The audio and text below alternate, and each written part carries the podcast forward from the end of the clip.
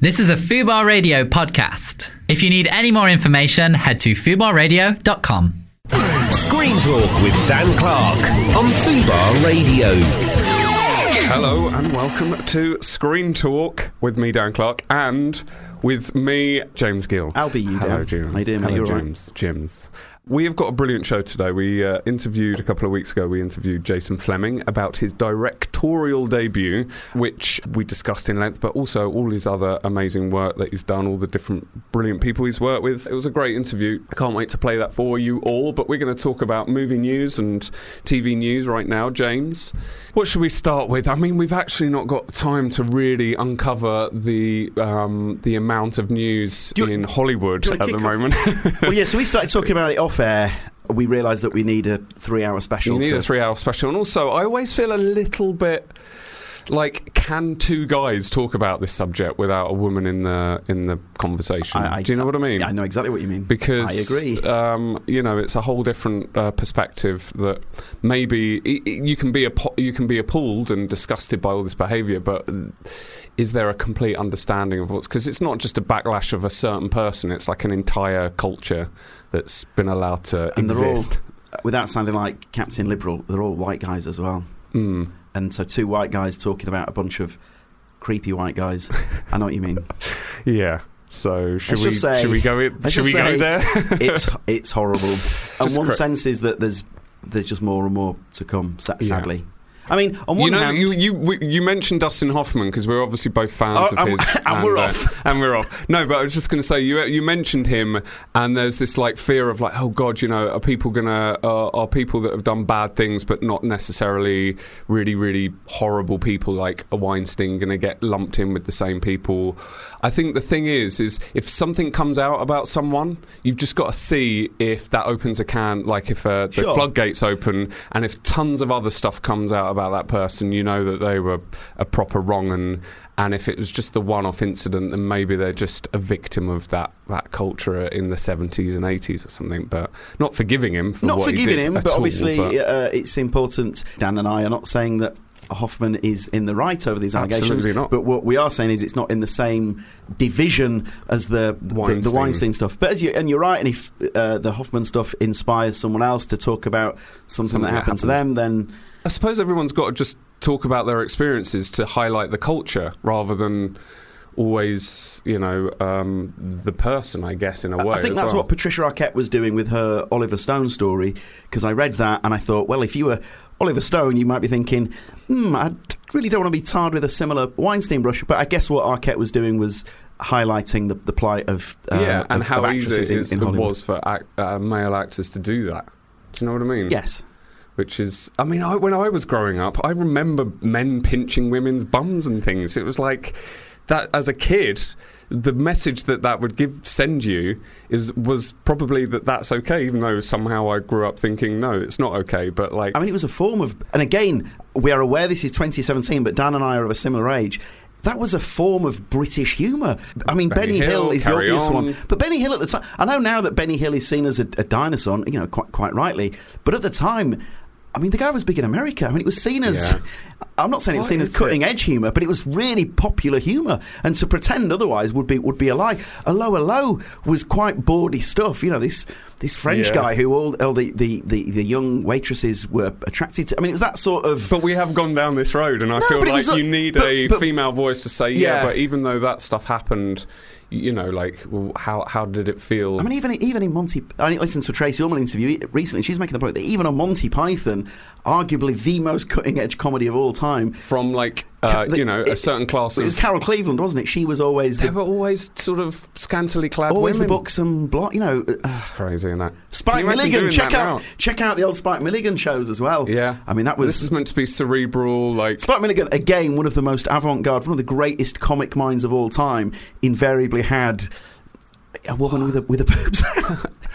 it's just crazy isn't it when you th- actually you start unpicking it apart and you realise I even think of like Rick and Aid who were like as I was growing up they were my you know two of my Sure. heroes Yeah, yeah. and they were all s- talking about birds and sleeping with birds and and it was sort of sort of like tongue in cheek but But you also know, not. that's, yeah I think even that if you looked back you'd go oh wow that's that probably wouldn't be acceptable now. And what's I don't interesting, know. and also it's it's this is also another strand of comedy that dates and what doesn't date. So, for example, I suppose one of the reasons why Morco and Wise will always be timeless was be, was because I guess funny is funny, and they were never they never had a victim, did they? They were I suppose they were the only victims. There, Yeah. was, there was never a scantily clad lady, Yeah. if memory serves.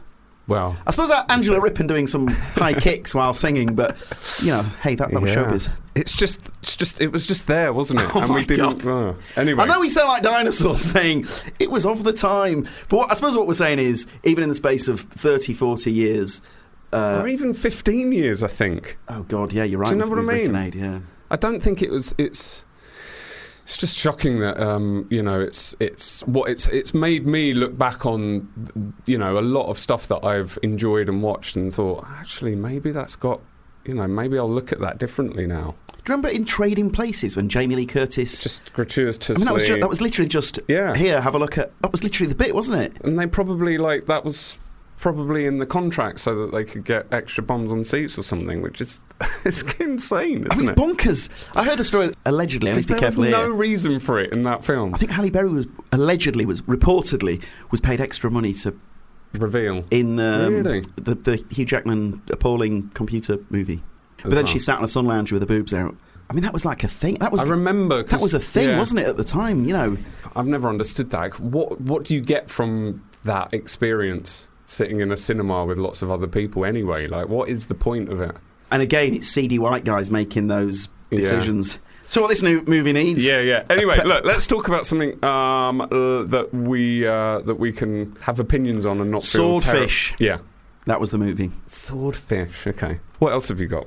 I wanted to talk about Thor Ragnarok. It's joyous, it's awesome, but it's another problem of a, a trailer just revealing the entire movie. It just takes away so much jeopardy. Um, I know I'm assuming that a lot of you must have watched it. So I, lo- I love the film, and it's so funny. It's funnier than a lot of comedies.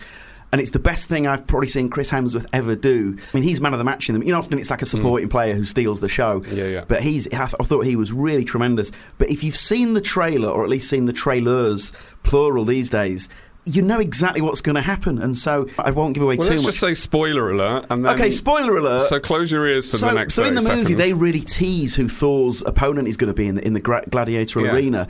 But if you've seen the trailer, you're sat there going, You well, I, know. well, I know it's Hulk. And then you know that he's got to fight Hulk. And then you know that he's then got to fight Kate Blanchett. As you're sat in the cinema, thoroughly enjoying it, you've pieced the entire movie together. And so, unfortunately, that probably knocks a star. So I- it's, it's, a, it's a solid four stars. I It's, actually it's, it's tough to watch a movie like that with no jeopardy whatsoever. I watch a a trailer now, going, okay, this may possibly ruin the experience for me. I mean, Rian Johnson has come out and said, "Do not watch the Star Wars trailer." Mm. And then I don't know if someone at Disney has tapped him on the shoulder, but then he's tweeted, "Oh, it's fine, you can watch it." So then, you, but then you're thinking there must have been something in Johnson's original so then comment you there. then you re- you think harder about what it is that could be, uh, don't you? You know. And if you're like me, very weak, you're then Yeah. rewatching the trailer course, over and over of again. course. Um, which brings us on to our next topic, which is Kathleen Kennedy. Now, you will not be surprised at this. You called this at least a year ago, maybe even longer. I don't know Um, what you're about to say. You what? called it. You said that now that Disney has Star Wars, which is a topic we've we've obviously covered, they will be exploring the franchise for many, many more years to come. Child in me thought that, oh no, I think once they've got to episode nine, they'll have wrapped everything in a in a tight package. And no, she's come out this week and said there will be at least ten more, a decade's worth of Star Wars adventures. I love Star Wars. I know y- Yeah. you know you like it as well. But I guess there's, I mean, there's going to come a point where y- there's not going to be the same level of excitement, surely. no, that first, um, w- whether you like Force Awakens or not, I, I happen to like it, even with its faults of recreating beat for beat the first Solid Star Wars, four star yeah. movie, isn't But it? it's a in- really entertaining film. But the excitement, I remember when that trailer Sure. landed. Yeah. And that first shot of John Boyega uh, popping his head Oh up. my goodness! And the this- falcon swooping and the, across. and the music and the fact it was so, so much more inca- less of the CGI. So the excitement was unbelievable. Yes. Even with this one, and I'm a big fan of Ryan Johnson, Rian Johnson, Ryan. Who? What are we Let's saying? call the Martin? whole thing off. but it still doesn't have the same level And I'll of tell you what excitement. probably played a part in that it is our mutual apathy towards Rogue One. yeah. Don't like to bash things too much, but that was a bit like. eh, Just, I just felt it was like a three star. Watch it on a Sunday afternoon. It was absolutely fine. bit boring. I love the way it looked. Thought it looked amazing. but agree. It was just a bit like, who are these four nondescript people that I don't really care about? Do you So- know what so I mean? what- and I couldn't do with the CGI Peter Cushing.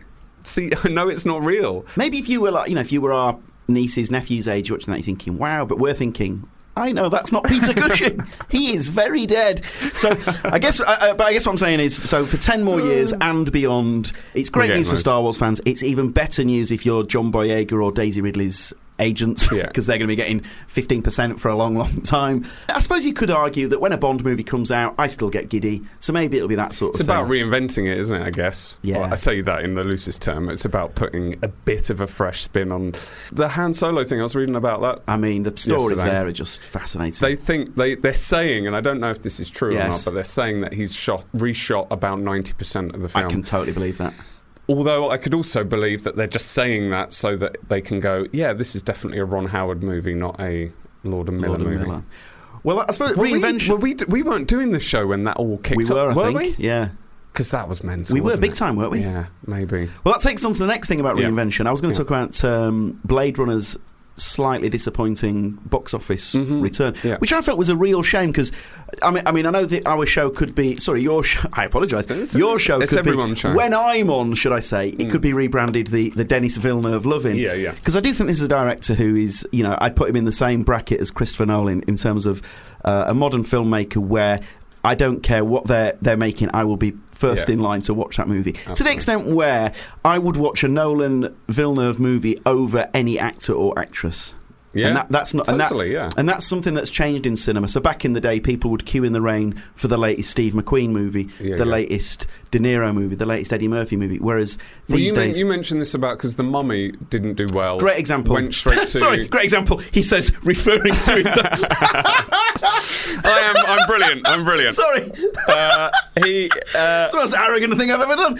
Um, but yeah, so that is a good example. So the the mummy, the, you know, the global audience. I mean, actually, it did it did okay overseas in the in the foreign market, but the, generally speaking, the mummy came out and back in the day, a, a cruise movie would get would guarantee, you know, a gajillion dollars. Whereas these days, and it's same with Jack Reacher.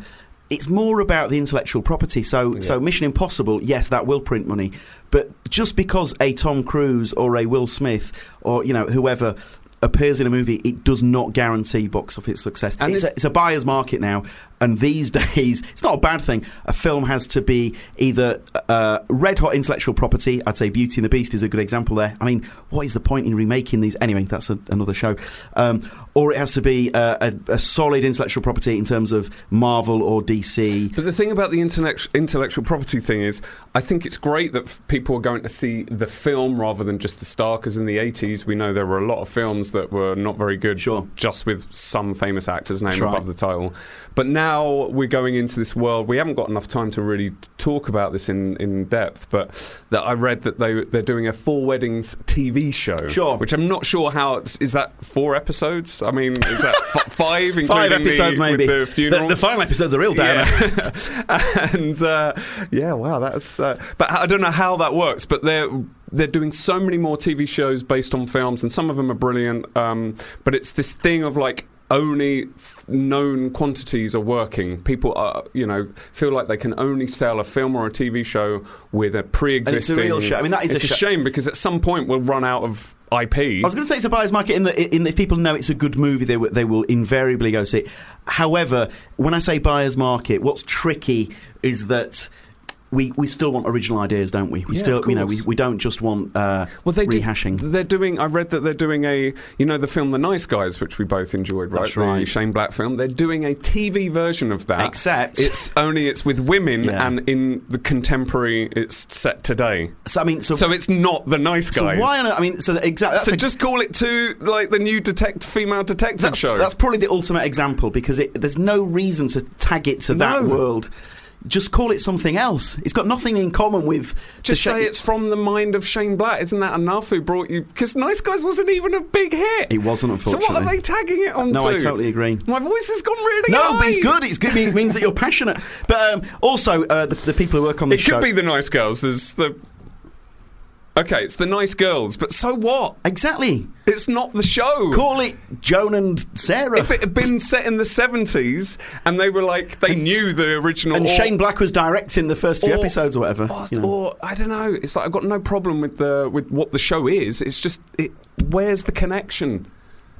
I agree completely. So, oh, I'm being told we got Ah, to wrap up. Ah, just as we were too getting going. much.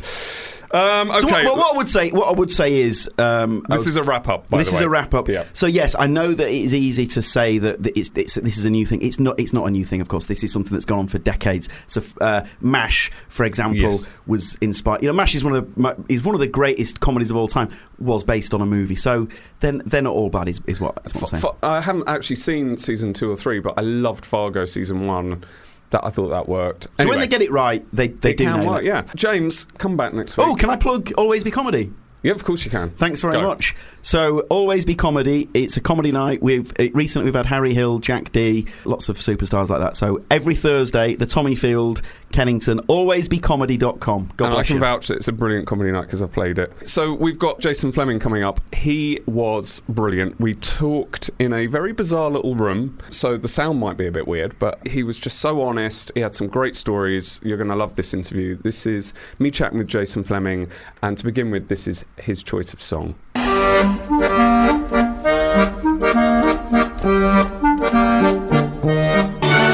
You were just saying before we press record that you you feel like you have a bit of an identity I crisis. do because everything in me is ginger, and yet Right. my hair no longer is because I've You mean aged. everything in you?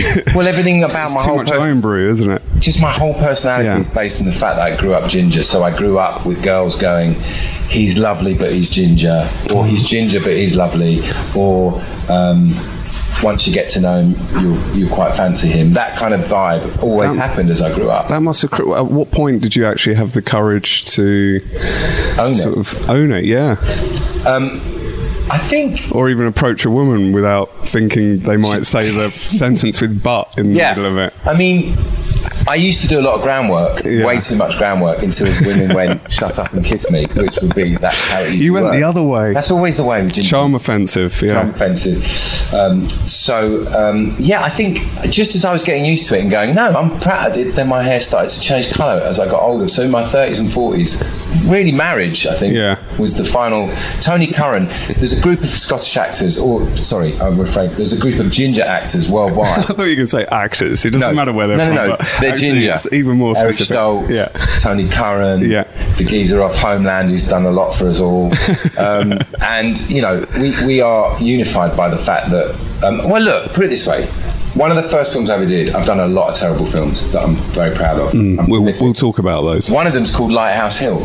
right? Okay. Yeah, never Haven't heard seen of it. that, no. Yeah, fuck No. that. Lighthouse Hill came out on VOD, as does my film Eat Locals on Monday. By the way, that's why I'm here, and that's what you should be making sure you remember to buy it on video. Eight locals. Yeah. Um, and it came out, and on the cover of the video is me with the girl. It's a romantic comedy, and I've got black hair.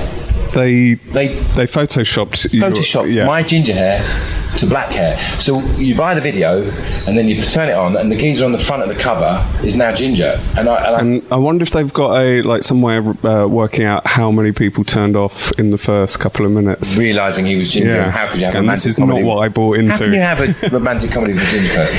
So it's not that I'm paranoid. It was real. You know this. this That happened. is- that is- And when I said why have you changed my hair color, they went no, you haven't. I went it's black. I look like Shane Shane Ritchie, and they were like no, no, no, you don't. We can look at it in a minute. You'll Yeah, see. we'll get that. Can we get a picture of that? Up? What? Did, but in all seriousness, did you worry at a point when you decided to act that it would hold you back? I think it has. Really? Yeah, it's- yeah. I mean, I remember watching about two years ago a Kentucky Fried Chicken advert with a ginger family and going, wow, man, that's amazing. a whole family of ginger people on the telly. Yeah, yeah. Literally. you were like a That young was the- black person seeing the Cosby Show for Yeah, the first time, yeah, weren't you? it's exactly the same. wow. I, I mean, I know that. It's Am I right? Am I right? They've just put up a photograph. Yeah. I've got black hair, right? Uh, the, Dark brown. It's not brown. Bruv, can I see? Come on. Can I see? Oh no, you've hold definitely. on. That's a still from the. Come here. Let me see it. That's that's that, that's a that's a tweakage definitely. No, that's not. That's not it. That's not the one, That's is it? not the poster. That's There the you poster. go. Oh. That's the poster. That's Thank not even you. like a black that people black a sort of black that people's hair It's- can it's- even be. It's John Travolta from It Greece. is. It's ridiculous. So there you go. So we've just shown the listeners a picture of me on the cover of Lighthouse, Lighthouse Hill. It looks like the, the film is about a guy that wants to be John Travolta Yeah. from Greece. Yeah. Who lives in a lighthouse. Now, that's a movie I would see, by the way. now, by the way, that's a better movie than Lighthouse Hill. anyway, um, so now you're you're disappointed because you spent so many years trying to trying to own your gingerness, and, And then it disappeared. disappeared. But have you worked more since it disappeared? Um, um, no, because people are sort of disappointed because they know that I'm a ginger cader and they know that I'm a, you know, Yeah. I'm at the forefront of the struggle. What And so about when the- I turn up slightly brown hair, they're like, "Oh, mate, I thought you could be more ginger than that." We wrote you in. We changed the script to suit your hair color. Yeah, exactly. Yeah, exactly. And now you've let us down. What about directing? Does being ginger hold you back as a director? Oh, No, it doesn't. Eric Stoltz proved that. Yeah. He's now directing. Is he? And uh, what's his name out of um, Ch- Chachi out of um, Ron Howard. Ron Howard. He can do it too. It was He's actually ginger. uh, it was Richie. Hey, but- Richie, but, you know what I mean. Chachi's the uh, really sort of Trump supporting. Uh, Oh, yeah, yeah. like c- crazy Republican one. Um, who, by the way, you just said before we, we just when we met now that Mm-hmm. you were going to a Trump rally, which you got you got the Mate, I had an hour free this morning between interviews, and I went, I know what I'm going to do. I'm going to go to this massive Trump rally that's in my diary that says Parliament Square, Mm-hmm. 12 o'clock today. yeah. So I turned up, and there was me, two Japanese tourists, and this was the sound at the Trump rally. Went, guess you got the wrong day, James. Was that was that the Japanese tourists whistling near you? Or They were doing bird impressions. Two Japanese tourists doing bird You impressions. got the day wrong, and also you just called up your wife, and then you went, "Yeah, sorry, I know you're at the food bank." Yeah. So now I have this image of you two as these really worthy, fighting causes. no, I'm helping, just uh, skint. She's at the food bank getting Oh, grub. right, okay. God, being ginger really has held you back, hasn't it? It oh has, my god. it so, uh, uh, your new film, Eat Locals, um, based on a book. It's based on a Danny King story. Um, me and Danny King and Dexter Fletcher set up this little production company Oh, cool. 10, 12 years ago Yeah. to make budget specific films. Danny's brilliant at writing those, and he wrote um, uh, Dexter's first film, Wild Bill. Yeah. Um, and he also wrote my first film 10 years later. But we've had the film for a while, but so it's. it's um, How long did it exist as a story before? um, it got developed into a script immediately from our our, uh, our talks and Right. discussions, but it's been around for ten years. I've had it for ten years. Dex was going to direct it, and I was going to produce it, and then Dex flew and got you know did a couple of really big films. Yeah, but- yeah. And then I thought, God, I'm going to have to do this myself. Yeah. So I did, and I got him in as an actor instead. So you say that like it was almost like, oh well, I better do it. Like, had you Yeah. not had I, any sort of ambition to direct before that? I think obviously yes, but the fear w- people who produce it, in my mind, do it because you can separate yourself from the creative process, so it's never really your fault. Yeah. But if you direct, it's up to you. Yeah, it's your yeah. call, and um, it's the scariest job on the set. You know? Yeah. And that that's why I was shirking it, I think, and that's why when I did it, I realised it's also the best job on the set. Yeah. You know. So are you in now? You're hooked, really? Unlikely and unfortunate. Yeah, yeah. No, I'm not going to make any money at it for a long time. Yeah. But luckily, I still have. So You that, never know. You never know. I haven't seen the film, but I watched the trailer. And would you say it's fair to say I got a real sort of '80s horror f- from, like Evil Dead sort of vibe Yeah. from it? Like I'm not sure or if I don't know if the film itself is different or that's the way the No, I trailer think that's was what. cut. no, I think that's what I was looking for. I mean, I was Yeah. looking for all the, all the, for all of the. I mean, it, it pays homage to a lot of movies. Yeah. You know, when you make a film, eventually, finally, you're like, I've got to get as much of myself in this as possible. Yeah, yeah. Maybe that would be easier if you weren't making a horror film about vampires being, uh, you know, by a, um, a beauty company trying to take a sample of vampires to make the world's greatest night cream called Forever Young. But that just says you all over it. It does a bit, doesn't it?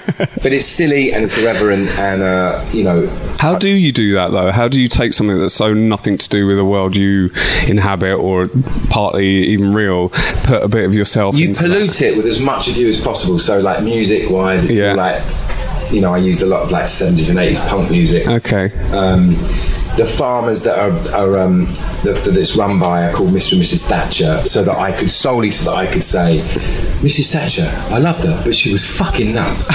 you know, and it's- so all my politics are in there, and there's lots of stuff about you know refugees and how they're treated, and Right. comparisons between you know what happens to vampires and how they're you know chased around the country um, and people who uh, are not born and bred in this country. And It's just it's ju- I just tried to pollute is the right word. Yeah, yeah. Instead of you know saying I gently slip bits in, I, I didn't. You I just actually went rammed for them it, in. yeah. Did you? Were you into vampire stuff before this? I think the honest truth is that when you're trying to make a budget specific movie, you have to make a movie that uses one location and that doesn't cost too much. And you go, what about rundown house in the woods? Yeah. And when you say rundown house in the woods, you don't then s- immediately think of like a political satire. Yeah, yeah. You know, you kind of think of like, well, who'd be in the rundown house in the woods? And uh, it shrieks of vampire and British horror. And it's been done before very, very well. Mm-hmm. Yeah. So if you're going to do it again, you've got to have your own bent on it, and I think that's what we tried to do to try and make it as modern and as uh, as Jace Flem as possible. Jay's Flam. Jay Flam. Jay Flam. Yeah, I like it. I just sold actually a script i- in the US that has a vampire thing to it, and I'd never really been into Mm-hmm. vampires. Like I wasn't like a massive fan of the genre, but I thought Well, you had friends and stuff. But I have vampire mates, Yeah. you know. Yeah. I know some vampires, but uh, I had to do the whole watching all the films just so I knew what was out there, what Yeah. the you know the lore and all that stuff Yeah. is, and uh, it was quite an experience watching some you know going from really good the classics to the really awful ones Really as awful well. ones. Did you do any of that? Did you? Are there any that you? You can kind of reinvent particularly- your lore, you know? Yeah. You can- 'cause when we well, they got- all do. It seems. yeah, when we got Charlie Cox, it was really funny because Charlie was, was obviously a coup for us, and um, all the cast just came out of my phone, which is why they gave me the money because I promised them that I'd get this amazing cast. Yeah. I did get an amazing cast. Um, So it was your I- I kids, think your I- aunt, your uncle. Yeah, yeah. And I think I promised I promised them Danny Craig and Okay. Leonardo DiCaprio, and they got you know Tony Curran and Charlie Cox, but still pretty bloody amazing. Yeah. Um, the uh, next Leo Sorry, guys. and, uh, the next yeah, Leo and exactly, Dan exactly. Craig, you know. Exactly. Yeah. But um, um, when we got Charlie, he was doing the Daredevil stuff, and, and they Okay, were like, yeah, yeah. and it would have been really easy for Charlie to get out of it because he said, "Of course I'll do it for you, Joe. Of course I will." And then, you know, his employee said, "No, it, it conflicts with the genre you're in." And he went, "No, I'm going to do it. Mm. So you find a way of making that okay." And they were like, "Okay, well." Uh, um, you can't fly and you can't run faster than is humanly possible. And you're like, okay, Charlie, you can't fly. So you do reinvent it, com- you know, Yeah. to budget as well. We were like, how are we going to vampires turn into bats and fly out of windows? Not our vampires because we haven't got the money to do that. Yeah. so you know you, you're kind of lawless, but there are things that you, you have to pay respect to the people who watch those movies because they're the, your target audience. Yeah. You suddenly you know have a vampire walk out in the middle of the afternoon and take his sunglasses off. You're like, hold on a second, we all know that's not possible. Bullshit. Bullshit, get off! so you have to kind of there's certain things Yeah, that yeah. are unchangeable. That being one. And then, because you've worked with so many different directors over the over the years, some like you know some of the like greats as Yeah. well. You know, uh, you worked with Fincher, haven't Yeah. you? And um, you've worked for years with Matt Vaughan. Matt you Vaughan, know, Lessinger and Guy yeah. Ritchie and So- um, Joe Wright. Yeah, I mean, I've been very lucky to sit behind them and watch them. and different type like some who are probably more actor directors some who are more like visual what where who were you like thinking i'm going to be more like them obviously like Like, you make me think of the story. You talk God, about tell me. directors, actors, right? So you've got someone like Fincher who who will um, mould a great actor to do something new Mm-hmm. and win them awards because you know, say you've got Brad, you've got Brad. So well, we had Brad. Guy Ritchie Yeah, had you and Brad. me had Brad. Yeah, Oh, you no, and me. sorry. You know, we, did. we had Brad for um, Snatch. and Mm-hmm. Guy quite rightly went, Bruv, do what, do your thing, do your thing, and um, guy would direct him and sort of say, you know, just come up from behind that car, pretend you've just had a shit. and he did it, and it was brilliant. And Br- Brad was Brad, you know what I mean? But when Fincher works with Brad, he gets him to do he, w- not just the Brad shtick. He, gets, he goes, now try this, try this. So he manipulates great actors to do something they've never done before. Which is Okay. what great performances. and when you see that happening is there any moment of like is there like a vulnerable moment where you're like oh um, the, he's being pushed out of his comfort zone or are they up yeah, for I think it So. Are they- I think so. I mean, it was a vulnerable moment when on the first day of Snatch, Guy Ritchie went, just pretend you've had a shit behind that car and then just stand up. And that that's the first Yeah. shot of Brad Pitt. Yeah. And we'd made a film just, you know, a year or two years, no, half a year and a half before Lockstock, where we were with Billy Jones, and that was the biggest name on our film, you know. Yeah, right. And suddenly we're there with, guy, with a guy. You thought it was Right. going to be like, um, you know, Pat Jennings next, not uh, yeah, uh, Brad yeah, not Pitt. Brad Pitt. but I, but I was saying about directors, act, actors, directors, and uh, I remember Matt Vaughan on uh, Stardust turning to Michelle Pfeiffer, who was who had a knife in her hand, and she's walking towards Charlie Cox, is where I met Charlie Cox. She's walking towards Charlie Cox, and she's about to stab him, and then him and Claire Danes light this candle, and it makes them disappear. And she's walking towards him, and he's, she's not walking towards him the way Matt Vaughan wants uh, Michelle Pfeiffer to walk towards uh, towards uh, Charlie Cox. So he goes, "Ah, Uh, Michelle, um, you know in the Terminator. Yes. Uh huh. You know, you know the way Arnie walks. Walk like that. I was like, that is literally the worst direction, the worst direction I've ever heard. Wow. And she's like, She "You did know, it. She was I've- brilliant. I've trained. And I've she- studied for this. She was like, I know exactly what Yeah. you mean. So actually, the fattest of uh, directions sometimes, can sometimes be the best. well, where do you stand on line readings? Like, go look. Can you just say it like this? Guy And then- does that. I mean, does Guy it? Ritchie, you know, if you go, it's a deal. It's um, a steal. You go, well, well done, well done. I didn't say it's a deal. Um, it's a steal. I said it's a deal. It's a steal. It's Sailor the fucking century. Say it like that, Fleming. And you say exactly like he did it. And he goes, thank you very much. Moving on. Well, and is that? How do you feel about that? it's all right when it's Oh, Yeah. Guy because Yeah. he wrote the stuff and it's, you Yeah, know, yeah. it's, it's pretty poetic. so it's different if it's the writer. If it's Alan Bennett or Guy Ritchie, yeah, I, I mean, I do put those two together. I do Yeah, yeah. quite openly and without apologising. I think that guy, some guy stuff is so poetic. I mean, I, I don't know. You know, I saw um, Sword in the Stone. What's it called? Oh, King Arthur. King Arthur. Yeah. And you know, he's got he's got King Arthur s- going going up against one of the baddies, and he's got his sword, and the baddie's this big sort of you know blue screen monster, and he goes, "You haven't had enough porridge this morning to take me on, son." and I'm sorry, but I think that's fantastic. And He didn't actually say he son, did. did, He, did. He Really? said, you haven't had enough porridge to take me on, son. And I know that Guy Ritchie's turned to Charlie Hunnam and gone, this say, say. You go, you haven't had enough porridge to take me on, son. And then that's what Charlie's done. And it's brilliant. And um, oh man. he said to the, uh, to you know, the, the Knights of the Round Table, he went, chop, chop, lads, get a fucking move on. and I love all that. And I think it should be celebrated and it's wonderful. And It sort Guy of cuts Ritchie- through a lot because sometimes you can overanalyze, overtalk I about also stuff. think all can't that you? mock Shakespeare Yeah. nonsense, Yeah, those yeah. sort of period films. You know, Guy Ritchie did his. What the hell did you expect Guy Ritchie to Yeah. do with King Arthur? Except that. Do you think that uh, he's doing Arthur? Uh, not Arthur. Um, Aladdin. Aladdin. Do you think Aladdin's the- he's going- Gonna, Genie's going to come out and go, "Oi, Guff, look, Bosh, do this." You got three rubs on a lamp, and that's your lot. All right. So when you rub, be careful. Thank you very much. all right, now do one. no, maybe he is doing that, but it'd be a lot more poetic than I've just done. I don't know. That was pretty. Uh, that was. But that's pretty because I've spot got on. you know That Guy, was pretty Guy's spot on. vernacular is part of Yeah. my, is part of my life. You so and with someone like Fincher, is it true that he does a gazillion Hmm. takes? Has he got that Kubrick Kubrick thing? I think he's got his own. I think it's the Fincher thing, really. I mean, everyone talks about that. Um, but yes, Did you it have to takes walk through a doorway up sort I've of done, a couple, 97 I've done a times couple or of something? gigs with Finch, and one of one of the um, um, Because you were in uh, ne- uh, Social Network as well, right? briefly, yeah, I did. Very But the briefly. first thing I well, basically, I'm, it's a long story, and it's, it's probably too boring to tell your readers. But me and Finch have been mates since uh, I met him through Brad, and then we spent a long time just sort of uh, hanging out whenever I was in LA, and then Benjamin Button, and then social network and whenever he's in london he always he's just been over doing um, the publicity for his new netflix show this is um, cheech who is always his producer and they very sweetly and for whatever reason spend time with me and uh, so getting back to the point the point being that finch does this thing where he takes you out of your comfort zone Well, you, for instance during um, uh, benjamin button there's a scene where i tell brad that he's my son and I told him, I go, You're my son. And I burst into tears, and I, the tears rolled down my face. And as I'm doing this sh- scene and the speech, I'm going, ah, You know, this is good.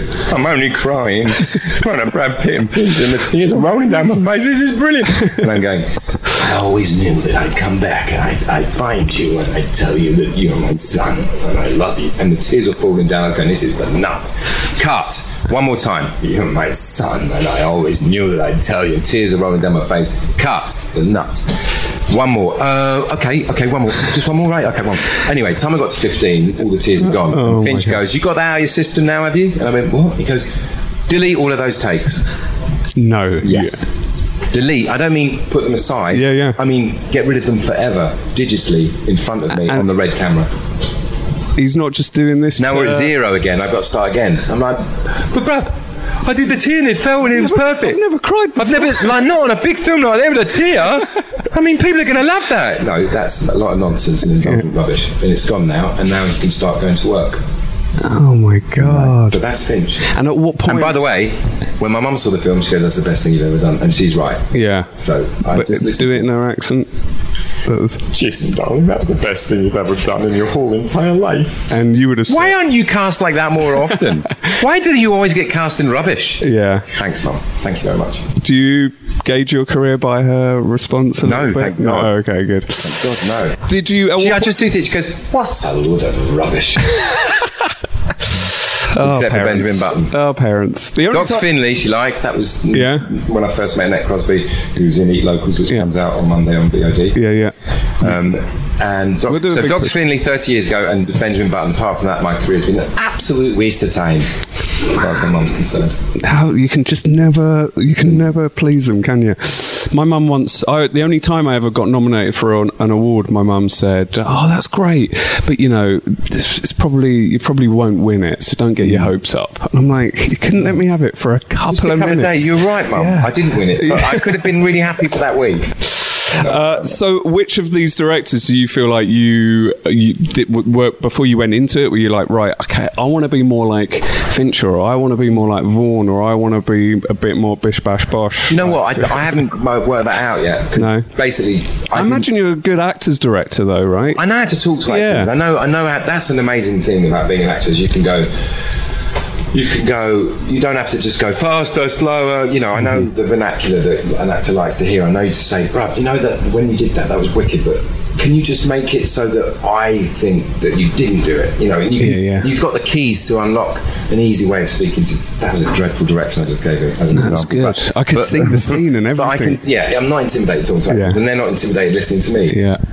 And did you, had you done any shorts or anything prior to? I've worked a lot. I mean, I've done 150 films, you know, know, to the it's way to the director. So I kind of felt I knew what. I Ah, Yeah. did. Um, and luckily, my phone book and my telephone and the people in it meant that I managed to uh, skip the doing the three shorts thing because I was saying, no, no, I'll get you this great cast, and it worked. It worked. Yeah, yeah. So um, You weren't tempted to put? Are you? You're not in it, are you? I am. I'm Oh, ahead. you are. I'm ahead in the. Uh, there's a scene in the in where he opens up the fridge and it's full of body parts because Mr. and Mrs. Thatcher are actually monsters that Okay. people up, and my head's in the fridge. Nice. Okay. And uh, was that a s- stretch for you? No, photocopy. Um, so Which, well, by the way, with Halloween coming up, if you take a photocopy of your head yeah. and then bend it round the glass inside, it, It looks looks, like real. a 3D head. Okay, there you go. There's uh, everyone will be doing that next Yeah. Tuesday. Yeah. Uh, what? So um, you're not, but obviously you're still pursuing the acting, Yes. and you're still you love it as much as you It always pays. have. It paid. Um, I, I love directing. That's what I want to do forever. Yeah. But um, the acting pays my rent, and I do it gladly and with great passion and uh, great gratitude. yeah. Yeah, sounds. Uh, I'm not convinced. That was, that was a smile. Um, so you you've had quite a few uh, moments in your career where you've been in like proper hits, like stuff Yeah. that's really landed. And um, do you know, like, f- s- say with something like Lockstock, for example, we had Stephen McIntosh on a couple of a couple of weeks ago, and uh, he said that he knew, like, he saw an early screening of that film, and he just knew, like, in there was a, the sort of cold open, and then Yeah. it there's like a freeze frame and the music kicks in and it was like fuck this is gonna be Big. i mean he obviously he can say that in hindsight Well, Stevie Mac, But- we, Stevie Mac, and um, Rob Brydon was the traffic warden, right? Yeah, yeah. Stevie Mac got beaten up, Yeah. constantly, Yeah, yeah. And Rob Brydon got pr- he was a day player, Rob Brydon, and like properly smack him in the face. and I luckily, thank God, put, would put my hand in between, you know, Jason Statham and Rob Brydon, going, mate, you can't hit him, bro. Yeah. Doesn't matter what guy says, you can't hit him in the face, all right? Well, good, he told me to hit him in the face. I said, You can't. It's not allowed. It's, he's a human being. and Rob Oh, Brydon, what? and he became Rob Brydon. So thank God I haven't bumped into him since. But I know he'll Yeah. be, he'll go. It was a, that that whole experience was a nightmare, except for Yeah. that ginger bloke. He was Yeah, all yeah. right. The rest of them were absolute horrors. It's, it sounds like it hasn't helped you at all if you haven't even seen him in 20 years. I know, It's like, I where the know. fuck? Oi, do you not remember? I saved you from getting beaten up by Statham.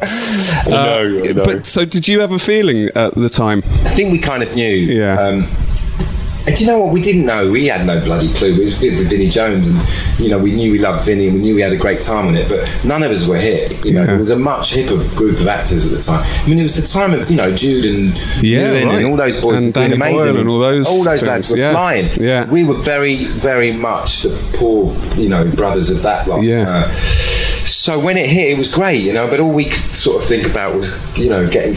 We were skinned. I mean, Nick was living in a disused pub, and you know, I'd done, I'd done, a, I'd done like fifteen films, but never earned more than a grand. And so we were all just worried about getting free suits and invited, to, invited to things. We were like, absolute And like pikeys. tearing it up. Yeah, Yeah. just yeah. like proper film did party. you have your? Did you have a good time? Yeah, we had a great Yeah. time. I, I came out quite well because um, I was working straight afterwards, so I couldn't go to everything, so I didn't quite look like I was at the opening of an envelope. Okay. So I was quite lucky. I was going to ask actually, uh, you, you work straight away afterwards. Sometimes when people get such a definitive moment, you hear these stories that they then actually don't end up working for a little while because people either assume you're busy Yeah. or they, uh, you know, you get typecast or something. and It you was turn- hard, I think, for Nick. Nick because Nick was like that year was FHM's best dressed man. Right. There was a there was a campaign for Barclays Bank where it had Anthony Hopkins, Tim Roth, and Nick Moran. Right. Yeah, yeah. And you know, he I think he got a million quid for um, for something for uh, some movie, and it was like proper. He was like properly like thrust Yeah. up there. Because he was sort of the lead in a Yeah, way. yeah, he was. wasn't He, was kind of the lead. Yeah, he was. Nick was the lead. So it was weird for Nick, I think, because he we managed to sort of slip away. You know, says Jason. Well, when I say that, I managed to slip away into, into being in Yeah. totally unknown. Jason Went Statham, under the Statham, radar. Statham. He went under the radar. Statham Mac went with Kelly Brook. Guy Ritchie married Madonna. Matt Ball married Claudia Schiffer. I managed to slip under the radar. Yeah, yeah. Yeah, so, they, uh, so it was, but, but Nick was definitely front and former, you know, front and center and uh, that was tough for him. You know, that was tough for him. It took him a few years to get back on track and start making good movies again. It's, that seems to happen quite a lot where people who are at the like in a hit film or Mm. TV show, the lead is the one that weirdly can sometimes struggle a bit afterwards, and the others Because- there's a because- little bit of because freedom. You, you know, our, fa- I did like loads of, again, as always, I, d- I did Lock Stock, it was really successful, then I did five crap films. But no one goes, Jason Fleming was in a crap film. They go, that was a crap film, but oh, Jason Fleming was in it. Yeah. Whereas with Nick, it was like, I think he'd got, I think he got a load of dough and did a couple of films. One of them being Rancid Aluminium, and they did another one which didn't do very well, and another one that didn't do very well. And all of a sudden, it was like he was the lead in three films that, that Yeah. were great. Whereas I'd done ten films, but number seven on the call sheet, and yeah. you get away with that. You know, Yeah. different thing when you're a leading S- actor. Did you did you know you were playing the long game or I didn't have any Were you choice. free- I never had any You were choice. like, "Fuck, I- my, if only on my I could get up Instagram, to it says, three it on the said- call sheet. on my Instagram, it says slightly out of focus behind the money. slightly out of focus behind the money. The money you is work the, with big stars? the as well, money. haven't the you? money's the Yeah. main actor. Yeah. And I'm always just slightly out of focus behind Johnny Depp or behind Yeah. Mark Wahlberg or behind Brad Pitt or. You know, that's Do my you role. what what because you've done such a weird mix of proper micro budget Mm. to huge money aside, like paycheck Mm-hmm. aside? What do you what no what do you prefer? Because some people say you know the big films there's too much hanging around. You don't quite Well, get. mate, I grew up wanting to be an actor. So when you walk onto League of Extraordinary Gentlemen and you find Sean Connery and they've rebuilt Venice, Yeah. you know, you kind of go, mate, this is proper. But It takes a long while to get over that. You know, Yeah. it takes a long while to get over the thrill of that, and I'm still thrilled by that. You know, when you walk on a film and they built Venice, Yeah. they built, you know, whatever it is, it's amazing. It's what I grew up wanting to do.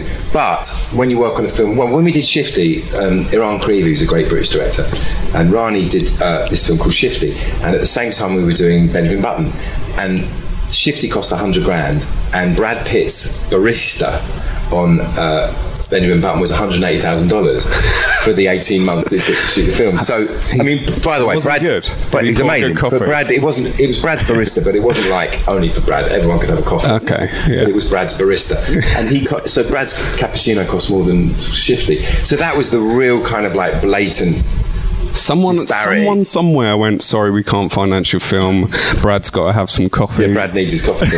so th- that showed the disparity about, you know, but the thrill of making Shifty or, you know, Eat Locals available on VOD on Monday. on Monday, yeah. The thrill of doing that is amazing because the whole point of low budget filmmaking is the governor isn't there, there's no bosses because they, Yeah. don't- they can't be bothered. They can't be bothered. Did you do e-locals through the usual uh, pre-sales and all that kind of thing? Yeah, I or think did you so. just get some money and go No, I and think that's how exactly how Yeah. it was. I mean, Rod um, S- Smith, who's my amazing director, um, um, amazing producer, he he uh, he took it on his shoulders to raise the money and promised that we'd come through, which we did.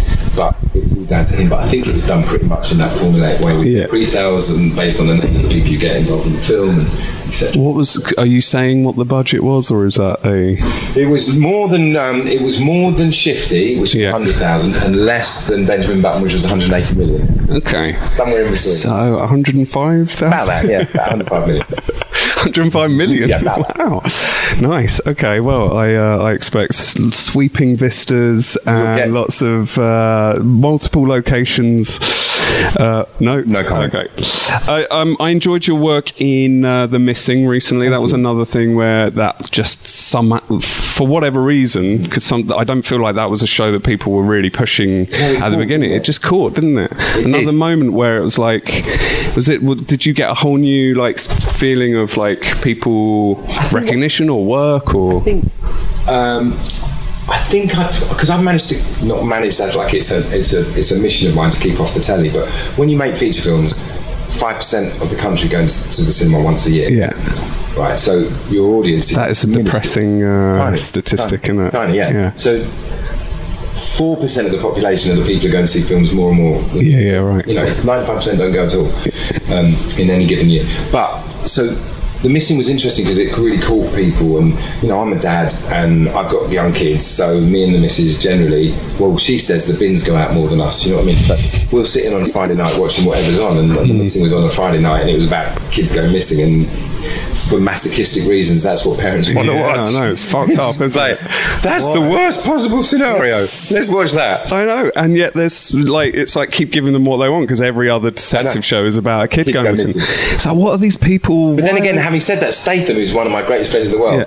We had a little chat about this the other day, and I was like, Jay, 80% of your film's about a kid that goes missing that you rescue and get back to their parents. And he went, That's not true. And I go, No, no, no, it is, bruv. L- Let's, let's list them all. Yeah. He went, I went, Transport 1, 2, and 3. And he went, Yeah, yeah, all right, okay, those three, yeah, yeah. And then we went through a whole lot of other films. I'm like, There's something about your children going missing that Yeah. that guaranteed. What is it? If uh, Statham turns up, you'd immediately look around, make sure your kid's still around, wouldn't Yeah, you? yeah. You'd be like, "Why is he here? Shit! Oh, you're right." Well, that's you're what happened with the missing. right. I mean, after the missing, I went. I went. Uh, um, I was meant to be the policeman finding the kids, and I ended up having an affair with the mother. And, uh, and uh, we were at. Uh, And you were the good we were at the guy? Cutty Sark. We were at the Cutty Sark, and this wo- when I was with my three-year-old boys, and Yeah. they're running around, and this woman goes. I've lost my kid, and you're the last person I want to see. I'm so sorry. I won't kiss you. I Yeah, promise. yeah. There, see, it's backfiring. You're like, I thought being in a hit was a good thing. Yeah. Uh, I uh, I was looking at your IMDb, and I you you've already mentioned how many things you've done, and it was like, fucking hell, you have done a lot, haven't you? Um, but you started with Lovejoy, which I thought was uh, Lovejoy. Lovejoy. What are your memories of Lovejoy? Because Well, I I remember with um, I remember um, the governor. What's he called? Ian, uh, Ian McShane. Ian McShane, I yeah. remember sitting with Ian McShane and him going, because he worked with my dad. My dad was, a, you know, a 60s director, and dad worked with Ian McShane loads. And they were pretty much a product of the same world, you know, like drink and uh, a bit of debauchery. Mm-hmm. Yeah. And uh, I'm, I'm sat with Ian McShane, and he goes, Oh, God, I'm sick of this. I think I'm going to go and see if I can make it in the States. And I looked at him and I went, You've got a face like a blind cobbler's thumb. you are 50 plus, and you're what? You're going to go to the States and Yeah. have a go uh, at getting a career. luck, I remember mate. going, fucking good luck with that. Yeah. man." Cut to four years later, and I was like, massive. this is Ian McShane. He's done it. it was, Oh, what was it called? he gave you- Deadwood. I was Deadwood. like, mate, you've properly Yeah. done it. And I remember, si- I Completely honestly reinvented remember himself, just sitting yeah. there going, I can't believe you're so old and so naive. Yeah. I cannot believe you're going to think you're thinking of doing that. Yeah. And my God, was I wrong? In fact, he did death, death match with Statham. Did he? Yeah, yeah. He was I mean, great in mate. Sexy Beast, I thought, wasn't he? Oh. Yeah. He was we were brilliant. talking. We just talked about. I, I did this another great, um, terrible film called Stonehurst Asylum with the best cast Yeah. ever heard of. I mean, literally, you could not believe that this film would not be a hit, and it was less. It was unwatchable. But so Ben Kingsley's in it. And Yeah. Ben Kingsley's obviously. You know, Yeah, yeah, Sexy Beast. great hero and great veteran actor. And he was doing his thing, and I'm lying on the floor dead. I've just been killed by Michael Caine, I think. And I'm lying on the floor and looking up at my cat. My head's away from the camera. and I'm looking up at Ben Kingsley, going, "That is just sexy." But I mean, you're brilliant. You are absolutely brilliant. And, he, and he, when they went cut, they went, "Jason, would you remain dead, please? When I'm acting, it's very off-putting to see your little eye watching me." But you just can't help. I could not help watching because since Sexy Beast, he's just everything he does. Yeah. I just think It's phenomenal. He is phenomenal. Yeah, it's like my friend of mine worked with him, and he said, "I just don't mind calling him Sir Ben because he's just so bloody good." Sir Ben. You know what I mean? And they always Sir ask that. Ben. They go, "Do you actually have to call him Sir Ben?" Yeah. You go, "You don't have to. You Yeah. do willingly." Yeah, yeah.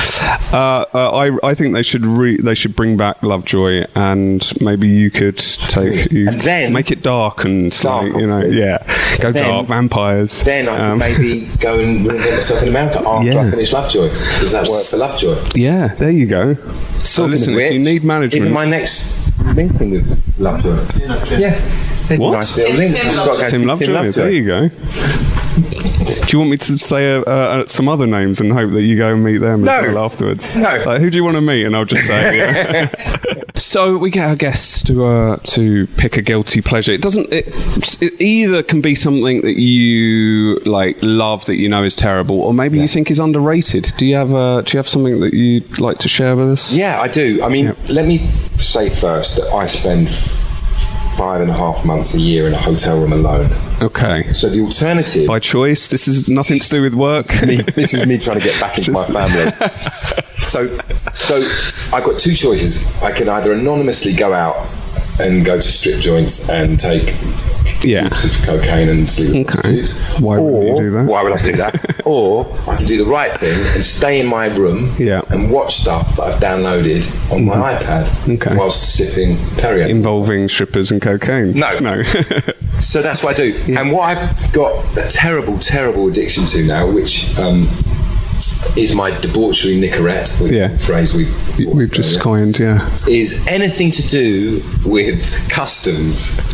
Any program about keeping drugs or human skulls or money out of the country. It can be America, Spain, Australia's particularly good. Yeah? Yeah, customs US or customs Australia, and I can watch. There's a seven show hours called straight. Customs. And mate, there are shows all over customs everywhere. And what's the like format? It's just like following It the starts with custom like a officers shot, of around. a plane, and it starts the plane landing, going in America, the customs are the front line against Skulls. Against skulls and import. And then you get this guy coming in from Asia going, No, no, I packed the bag myself. That is slightly racist. Sorry about that. I packed it by myself. No, no, nothing's inside. And they go, Excuse me, sir.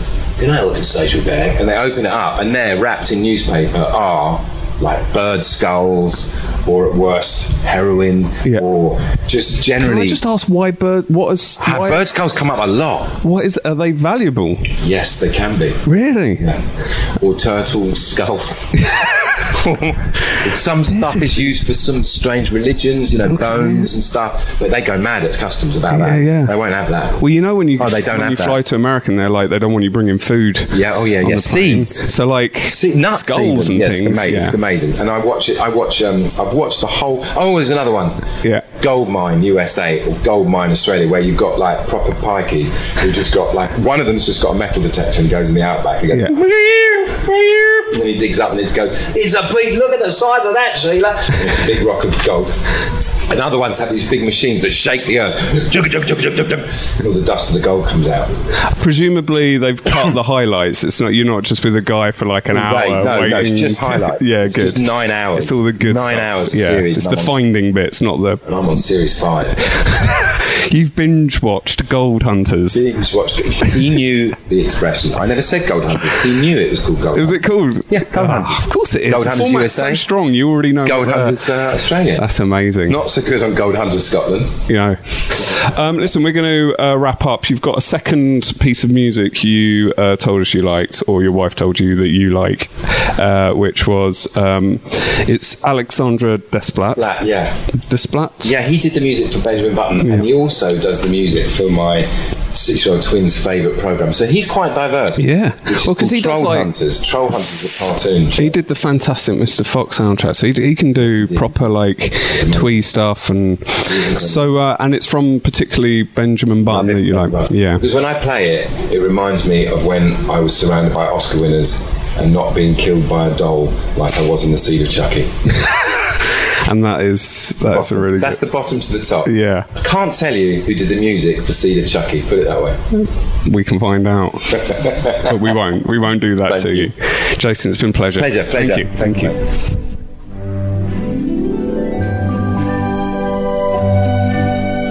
If you enjoyed this podcast, please don't forget to rate and review us on iTunes.